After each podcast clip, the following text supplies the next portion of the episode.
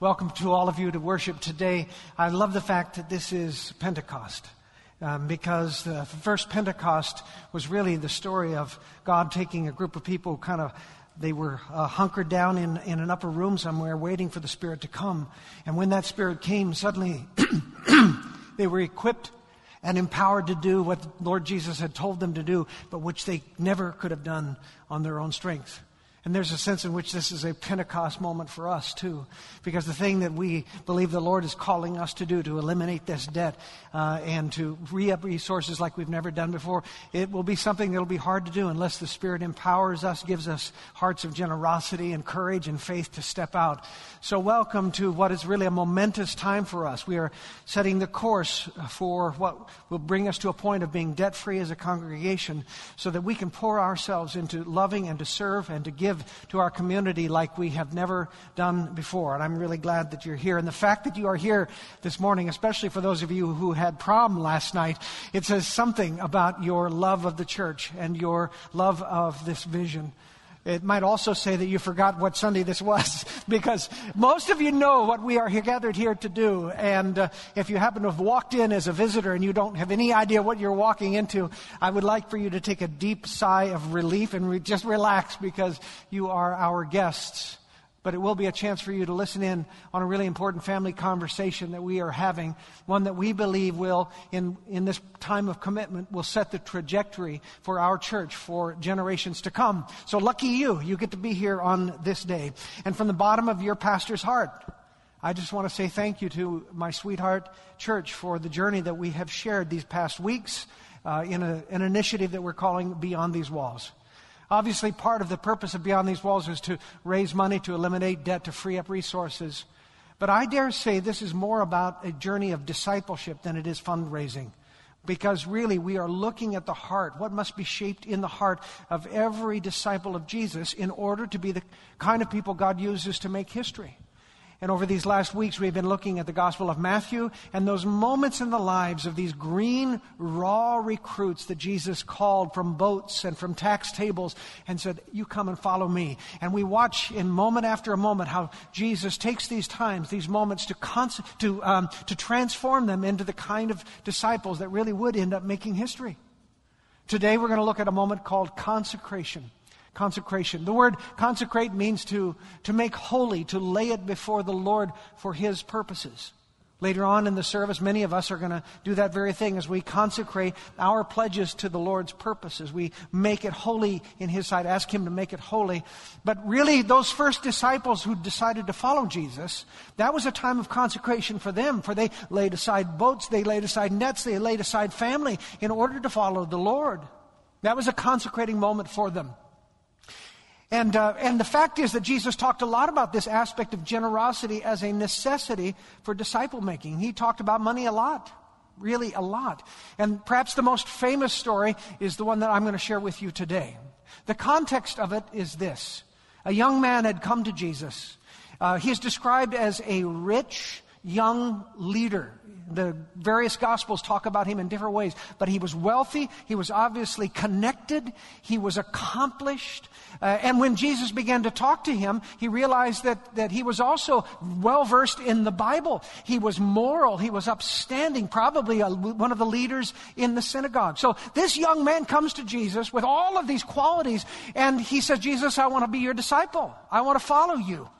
Now, for those of us who are on the outside, who are on the nominating committee for that church, we would have said, absolutely, you ought to get one of these guys on your board. I mean, this Jesus is the kind of person you want on your board of directors. He's smart, he's wealthy, he's got business moxie, not like these fishermen and these others, the, the kind of the hicks from Galilee. This is the kind of guy you want. He's the world shaper, the world shaker. The thing is, Jesus could look into his heart as he looks into every one of our hearts. And Jesus realized that this young man, wealthy as he was, accomplished as he was, moral as he was, he was addicted to his money. And so Jesus asks him to do something that he never asked another of his would be disciples to do. He said, Here's what I want you to do if you want to follow me. I want you to go, sell everything you have, give the money to the poor, and then you can follow me. And we are told that this young man turned his back and walked away sad because he had great possessions. One of the Gospels said Jesus loved him. He loved this young, promising young man, but he could not pay the price that the Lord asked him to pay. He turned his back and he walked away. And it's in that context that as Jesus watch, watches this young, wealthy, accomplished leader walking away, he uses this as a teaching moment for the rest of his disciples. We find the story in Matthew chapter 19, beginning verse 23. Listen to this really remarkable and, and uh, visi- visible and visual and vivid story of the Lord Jesus. And Jesus said to his disciples, Truly I say to you, only with difficulty will a rich person enter the kingdom of heaven. Again, I tell you, it is easier for a camel to go through the eye of a needle than for a rich person to enter the kingdom of God. When his disciples heard these things, they were greatly astonished, saying, Who then can be saved? But Jesus looked at them and said, With man, this is impossible, but with God, all things are possible. Then, re, then Peter replied by saying, See, we have left everything and followed you. What then will we have? And Jesus said to them, Truly I say to you, in the new world, when the Son of Man sits on his glorious throne, you who have followed me will also sit on 12 thrones, judging the 12 tribes of Israel. And everyone who has left houses or brothers or sisters or father or mother or children or lands for my name's sake will receive 100 fold and will inherit eternal life. But many who are first will be last, and the last first. This is the word of the Lord. Let us pray. Holy Spirit, would you do what only you can do? Would you take these words from a written page and would you bring them to flame in our hearts that we might be more faithfully yours? For we ask that in Jesus' name. Amen. And it's a familiar story, right? A very familiar story to us. In order to really appreciate it, though, we need to set it in its context. Here's the first thing you should know. For the first century Jew, the assumption was that wealth was a sign of God's favor, a sign of God's blessing. If, if, you were a poor person, it was kind of like Jewish karma. If you were a poor person, it was assumed that God was displeased with you. You had done something wrong and He was punishing you. But if you were a wealthy person, and if you were a wealthy person and young to boot, an up and comer, a world shaker, then surely God must be very, very pleased with you. Can you see then, with that being the case, how upsetting Jesus' words would have been to them? He said, he said, only with difficulty will the rich person enter the kingdom of heaven. And his listeners would have been absolutely shocked to hear that because they assumed that wealth was a sign of salvation, not an obstacle to their salvation. And you hear it in their voice when they say, well, then who can be saved? Who then can be saved? In other words, they were saying, if this guy, this wealthy, young, accomplished, moral, connected young man, if he can't be saved, then what chance do we Hicks from Galilee, what do we have? What possible chance do we have? And then Jesus doubles down. He repeats himself even more vividly. He said, it is easier for a camel to go through the eye of a needle than for a rich person to enter the kingdom of God. Some of you might have heard taught, and likely because I have taught this, that there is a gate in the, there was a gate in the old city of Jerusalem called the Eye of the Needle. It was a small gate within a bigger gate. They closed the big gate at night, but the small gate could open a little easier. And, and if a caravan showed up and a camel was laden with all of its wares, well, they could get in through the eye of the needle, but they kind of had to stoop down, and it was very uncomfortable, very clumsy, very inconvenient. You've probably heard me say that. The problem is, the more research I have done, the more I've, I've, come to discover there is no archaeological evidence whatsoever that there was ever a gate in the old city called the Eye of the Needle. Apparently, I just made making this stuff up. So I'm sorry. In fact, the more I read it and the more I look at what the commentators have to say, they say Jesus means exactly what he is saying. He's talking about a real camel going through a real eye of a real needle, which is what? Impossible, which is exactly the words Jesus used. It is impossible. Jesus is using this hyperbole to make his point, and it is simply this that the wealthy can become obsessed with their money and that they can view it as the source of their security. We end up trusting our money, our IRAs, our pension plans, our financial advisor more than God for our future. And I know this is true because honestly, I've become more obsessed about these things the older I've gotten. I confess it to you. I'm sorry. I'm not proud of it, but it is in fact the case. I find myself thinking about these things. Are we okay if I. When we worship and trust our wealth, it makes it impossible for us to worship and trust God. You cannot serve God and money, Jesus said. Now, for those of you who are kind of surreptitiously looking down the pew to see who the richest person in your row is, to figure out who Jesus was really talking about here this morning, and I know some of you are doing, who, who was he talking to today? Well, I'm, I'm sorry to disabuse you of that hope, but as a matter of fact, the words of Jesus were directed at every single person in this sanctuary because we are in this world. The, the, the, the poorest among us today are, are wildly rich by the world standards. All you have to do is walk with me as I've done through the, the slums of a, of a village outside of Madras, India, the, where the, the houses are covered not with wood or paneling, but with dung, with manure or in the slums of Tijuana, where we build houses every year, or with our Haiti tr- team uh, who had an opportunity to visit and minister among the poorest nation in the entire Western Hemisphere. All you have to do is go to these places. It's why I love it when you guys go down to Mexico every year because it is a jaw dropping experience, isn't it? The first time you see this, you say, I had no idea that anyone lived this way. This isn't exactly Gig Harbor anymore. And if you have any doubt about what I'm saying about our relative wealth, then I want to give you a website. It's www.globalrichlist.com. Uh, Write that down. I think you'll find it interesting. Globalrichlist.com. If you enter your income and the country in which you live, it will tell you where you fall in relation to the entire population of the world as far as your income and your wealth. So I decided to enter $50,000, which isn't even our median income here in Gig Harbor. I thought, let's enter 50,000 bucks and just see where that, someone making that money in this, in this community would fit in the scheme of the wealthy of the world. Guess what percentage point that falls in if you were making 50,000 bucks? I see one. Any other guesses? 10? One? Any other? Two? 0.31%. If you're making $50,000 here, you're not only not a 1%, you're a 0.31 percenter. That is an astounding reality, isn't it? And it's kind of humbling, honestly, and perhaps a little bit convicting. I know that there are people here who have struggled to make ends meet. I know that there have been times when jobs have been hard to come by. But most of us have a warm place to sleep. Most of us have something to eat.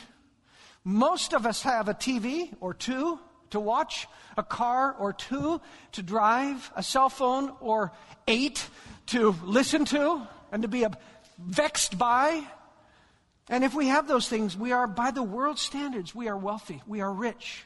So none of us can dodge the implication of Jesus' comments here when he warns the wealthy of how impossible, how impossible it is for the rich to enter the kingdom of God. The good news is, though, and there is a gospel here, that what is impossible for us, for, for us rich people, is possible for God. He can do these things. And Jesus says, if you're willing to lay all of this, including your wealth, if you'll lay it at my feet, if you'll trust me with your life and all that you possess, then I will, I will give it back to you a hundredfold. I will bless you. And oh, by the way, I will also give you that little perk of eternal life. Jesus talked about this kind of stuff again and again.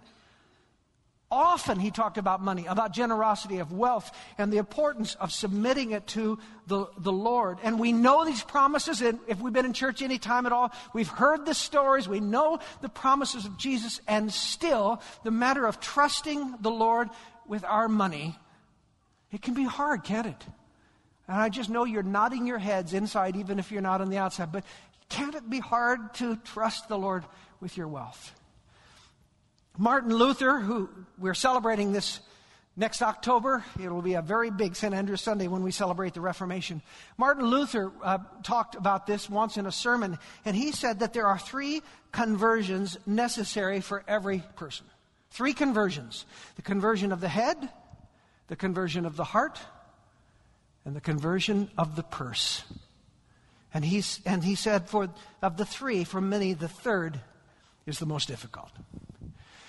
During the Crusades, the knights, before they went off to fight, to kill, they would often be baptized. They would be immersed, kind of to, to consecrate them, to save them, to set them aside before they went off to do these things that they did. Frequently, before the knight who was being baptized was being immersed, they would be baptized with their sword arm out of the water. In other words, they were saying, I want Christ to save all of this, I want him to save most of me, but this part, this part I will reserve to myself. And it does strike me that many Christians in America today, today we are baptized like this. See, Lord, I want you to save, I want you to clean, I want you to claim all of this, but I'd like to hold on to the purse strings if you don't mind. And of course, Jesus says, I want it all. And a moment today, like today, of worship, when after weeks of prayer and conversation and listening to the Spirit and to each other, we're going to come forward and we're going to lay down a card that represents our wealth, our sacrifice. It's a moment when we're doing this. Say, Jesus, will you baptize this too? Will you baptize my wallet too? I want to entrust all that I have, all to Jesus I surrender. And so we clean and claim every part of my life, including my wealth. One of the great things about doing an initiative like this as the pastor is I have the privilege of hearing so many wonderful stories. I wish you could hear them. It would so inspire you as you've wondered where, other, where you're going to be. If you could hear the stories of some of your fellow pewmates, it would just encourage and lift your spirits as it has done mine. So I want you to hear some of them. And we're going to start with the, the widows. I began our series back with the widows' mite. Remember when we were passing that little coin around? Well, I want to talk about the widows, the way that the widows of our church are leading us. Two weeks ago, I was approached by one uh, widow who's in her mid 80s. She handed me her commitment card and she said, Pastor, this is all that I can do right now. And, uh, and of course, I, I, she, I knew she wanted me to, to look at it, and so I looked down at it, and it was $20,000. I was so astounded, I had no words, and that doesn't happen to me very often. I just gave her a kiss on the cheek, on the cheek. There another woman who, uh, in the same situation in life, she sent me an email that very weekend. She said, You know, my, my late husband had a, a retirement fund. I've gone to the financial advisor and I'm going to sign this over to the church. It's a $30,000 retirement fund. Those kind of stories, led by our widows, just, just blow my mind. But here's the deal these stories cover the gamut, they cover the spectrum. Because I got another card from, from a man who, and he wrote down zero. He said, I don't have any money. But if the Lord will grant me labor, I, I will give. And I want to be considered as all in. I want to be a part of this. And so he pledged zero, but he said, But I'm going to try. I had a young college kid who came to me this week. He said, You know, I don't make very much. I go to college. But he said, Would it be okay if I pledged like a 100 or $200 a month for three years? What do you think my answer was? Absolutely, it would be okay. We, we would welcome that. Yeah. What did I say? Oh, yeah. yeah, a hundred a year Well, I changed it to monthly.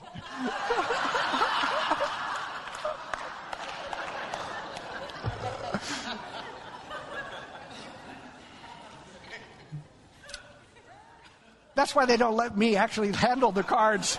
I, they just tell me the things I need to know, and I never actually look at any numbers.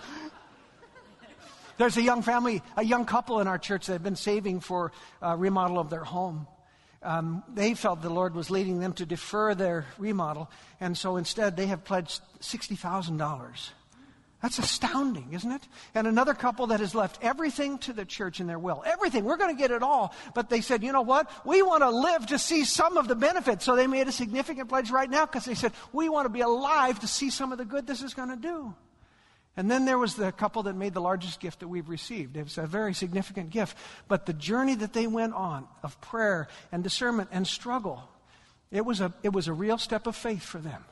And so you see what I mean? For the spectrum, the, this is God's people. The spectrum for of those from the, the tiniest gift, even a zero pledge, but we're hoping for more, to the mid six figure gift. It, it indicates the way that the Spirit of God has been working in the hearts of His people to get rid of this debt and to free up these resources and to serve this community as we've never done before.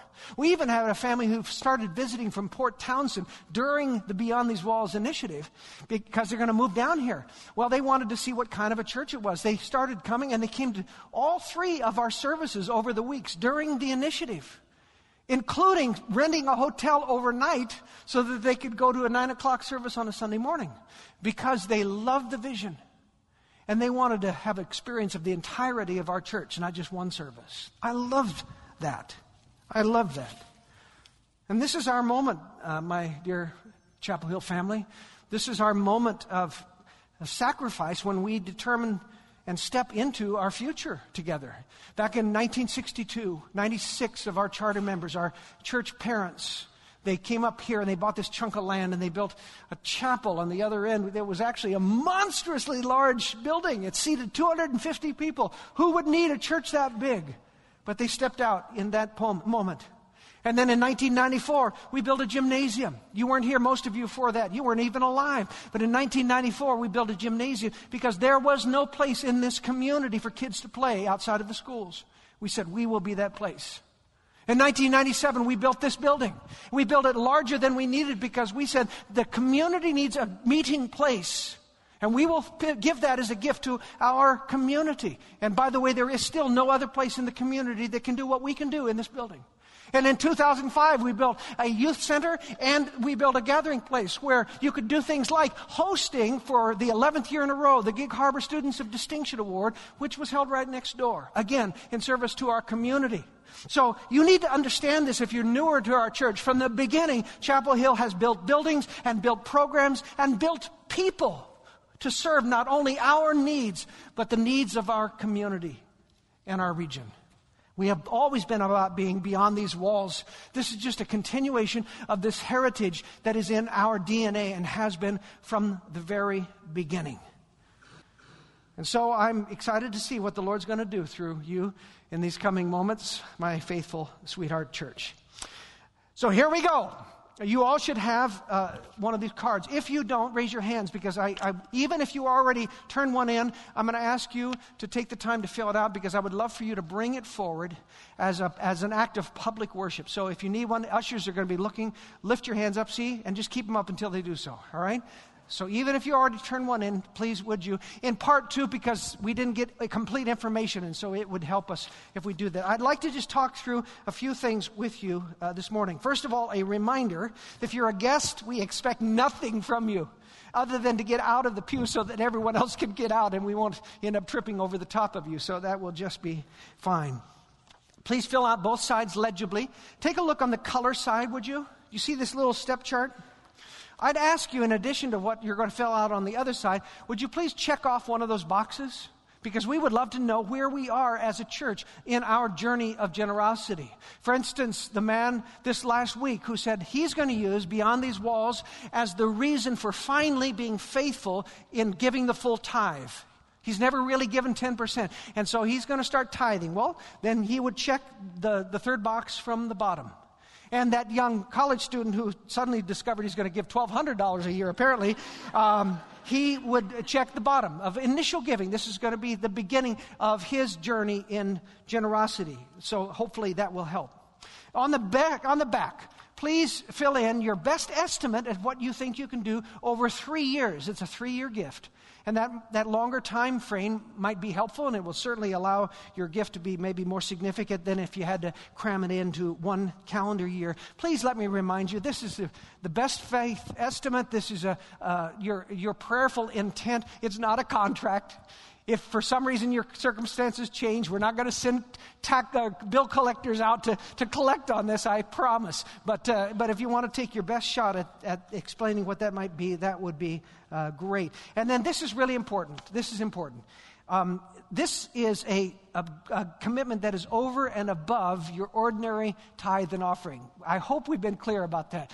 Can you see that if you, all you do is to take what you give to you know, pay for toilet paper, lights, and, and salaries, if you move that over to this, it just kind of cannibalizes our ongoing ministry. So it needs to be a gift that's above and beyond what you're intending to do with that. And then if you would help, it would help us with our timing if you indicate how frequently you're going to make that gift. And Cindy in my case, we're going to make three annual gifts that will be above and beyond our ordinary giving, and that's how we are going to fulfill our beyond these walls commitment. One last thing all along, I have told you that although we want to raise $5 million and eliminate debt, that's not our number one priority. What is our number one goal of this initiative? 100% participation. Say that with me one more time, please. 100% participation. Our longing, my prayer, is that every person who considers Chapel Hill their church home would do something. The widows might even, but would do something to be a part of, of this experience. But here's the deal the other thing I've told you is that what we want you to do is ask the Lord what He would require of you and then obey Him. So, honestly, if you've asked the Lord about this and He said, No, I don't want you to give your money there, then it doesn't matter what I say or what the session says. You need to be obedient to Him. But if you uh, feel free to, of the Lord to do it, I hope you can be a part of it. Here's the flip side, though. There might be some here today, as we're getting ready to come forward, who might say they felt stirred to maybe do more than they originally intended. And, and if you're here with your spouse, this would be that moment before we uh, turn in the card for you to kind of look each other in the eye and say, Are we sure that we're hearing what the Lord wants? And are we being obedient to that? So I'm going to ask you to uh, just remain seated for a couple of minutes. If there's another conversation to be had, uh, please do so. Please fill out that card in full one more time, if you would, for us. And then when I indicate, uh, we will uh, come forward. And I hope everyone from the the high school student that may not be able to do a hundred bucks a month, but you know, all the all the way up. I hope all of us will have a chance to participate. And and here's just one last thought to have in mind. One way to think about this would be as you ask yourself this question: If everyone in the church sacrificed at the level I am sacrificing, would we reach our goal? I don't mean by that the same gift. We can't possibly give the same gift, but we can give the same level of sacrifice for us. And so, if everyone sacrificed at the same level that you are sacrificing, that I am sacrificing, would we reach our goal? And I can tell you that Cindy and I prayerfully believe that to be the case for us. We, uh, if everyone did, we have tried to sacrifice in that way. We invite you to, to join us. So take a moment, and then I'll call you forward in, in just a bit. Okay, we're going to come forward together and lay our gifts before the Lord on what we're calling an altar today. Um, balcony people, I would ask you to make your journey down. We will be wrapping up the service right after here anyway, so if you're able to, please come on down and join in the, the stream of the faithful who are making their way up, and, and then just stick around for the closing comments and uh, prayers. There's some place to sit down here, so if you would, that would be terrific. Please come, uh, make your offerings to the Lord.